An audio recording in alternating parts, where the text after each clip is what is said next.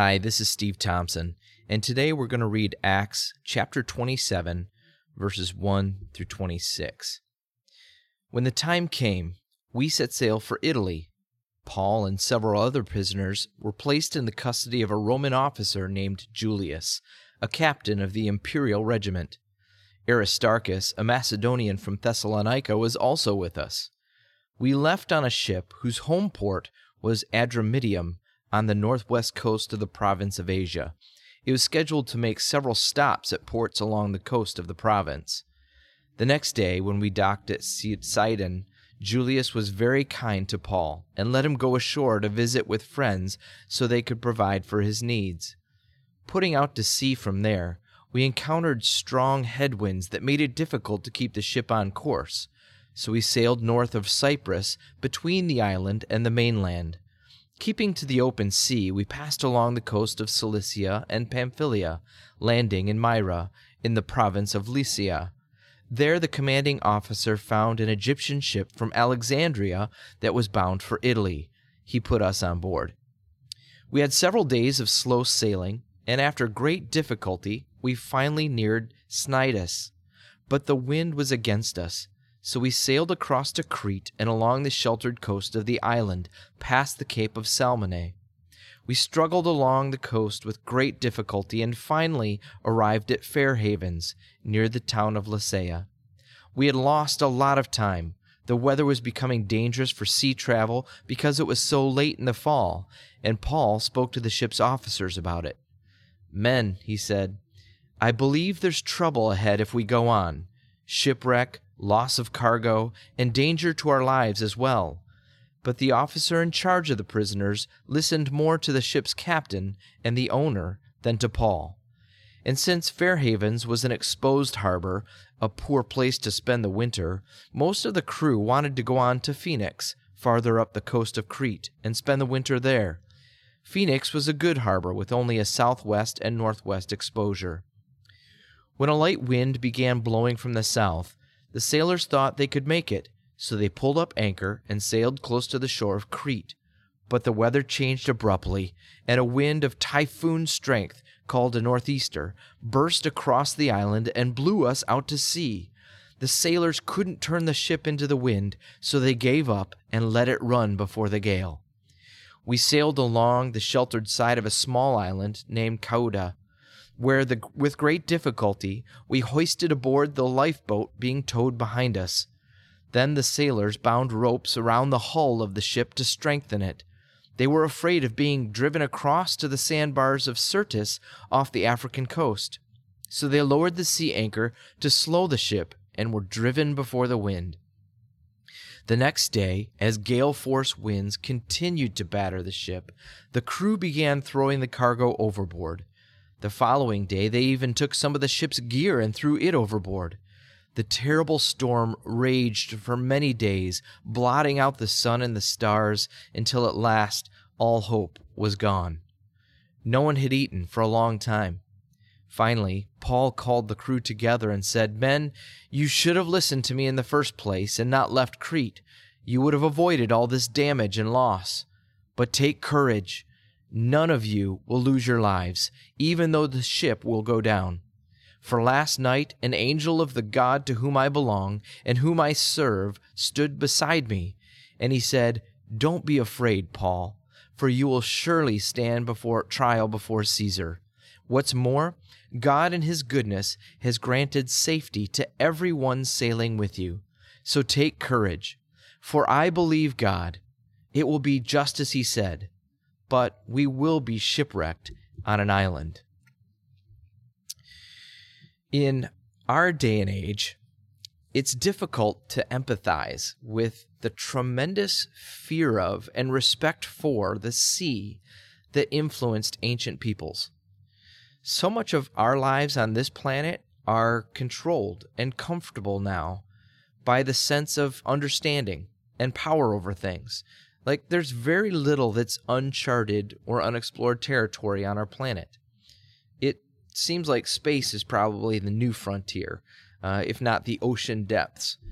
But we have fairly accurate weather prediction capability, and we have homes and ways of preserving food that can get us through almost any weather condition outside of maybe a cataclysmic tornado or hurricane or earthquake. But our lives have so much more safety and predictability built into them than at any point in history. But just because it's difficult to relate doesn't mean we can't, because we still face uncertainty and death is still inevitable. So, my thoughts from this passage float to what do we, when we come up against uncertain times, what do we do? How do we act and react? Paul had a premonition that things weren't going to go well on this last sea voyage that he and we get to travel on with him in the Acts account.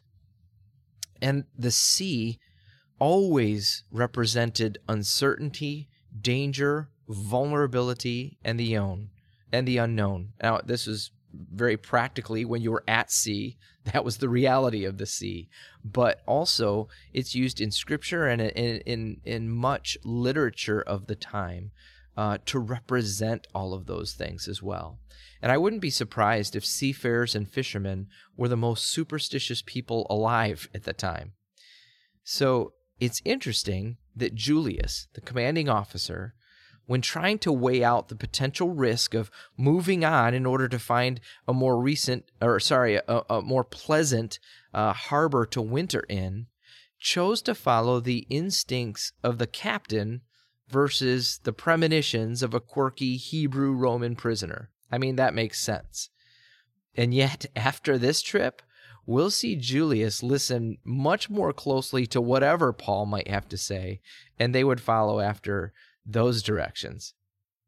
But my question for us today is pretty simple Who do you go to for advice and counsel when confronted with uncertain times? We have this wealth of Christian counselors who have seen and heard everything there is to experience do we take advantage of that resource? Or is it too embarrassing? Is it too uncomfortable? We have a faith family all around us and and closely in the form of life groups. Have we stepped into relationships like those? And if we have, do we dare share our doubts, our fears, our concerns, our uncertainty with these people? Or do we give off a different vibe, like maybe we've got it all under control, or maybe we don't want to bother our friends with the stuff we're trying to deal with?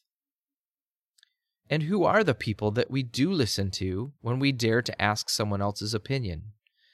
Do those people give consistently wise advice? Do they listen first and answer slowly? Do they have a track record of making good decisions themselves?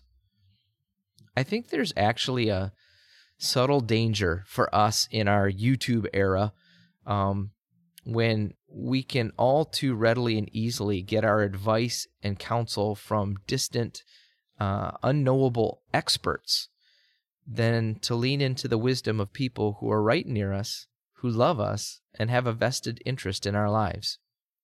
It's not to say that there's not room for the experts. Uh, I think it's an amazing tool and an amazing resource, but whose thoughts do we listen to first? Julius learned the hard way through experience, who he could trust for good advice and wise counsel. It became a springboard for my mind to think through who am I bouncing stuff off from? Am I leaning into the people who do know and love me? Am I humble enough to seek out a few people who listen to Jesus in their lives before I pull the trigger on situations I'm facing? Those are all the questions that came to my mind, and I'm wondering if maybe some of us have been holding back and we're maybe going to the wrong people when we're faced with uncertain times. So let's just take that to our dad in prayer. Father, uh, some of us might be facing uncertainty right now today. And so, as we're already stopped, paused in our life, trying to hear your voice on things, would you point out where maybe we're being too proud or too stubborn to ask for some advice or counsel or just a, another objective take on some of the stuff that we're facing? Would you point out to us if we're isolating ourselves and running um, from people because of the issues that we're facing?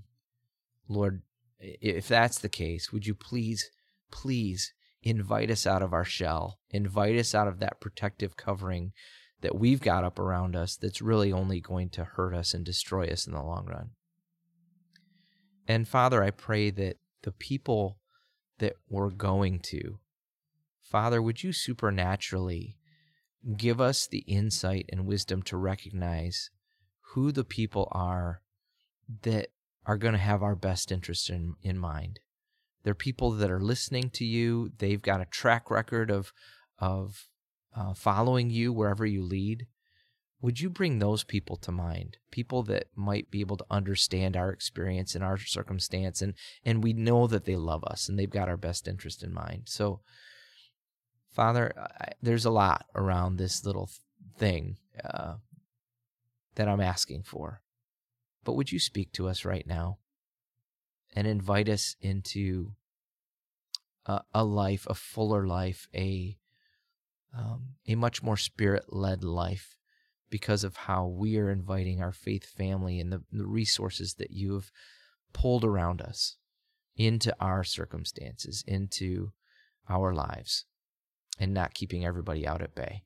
So, Lord, we're looking forward to how you're going to highlight those people uh, even today. And I ask for these things in Jesus' name. Amen.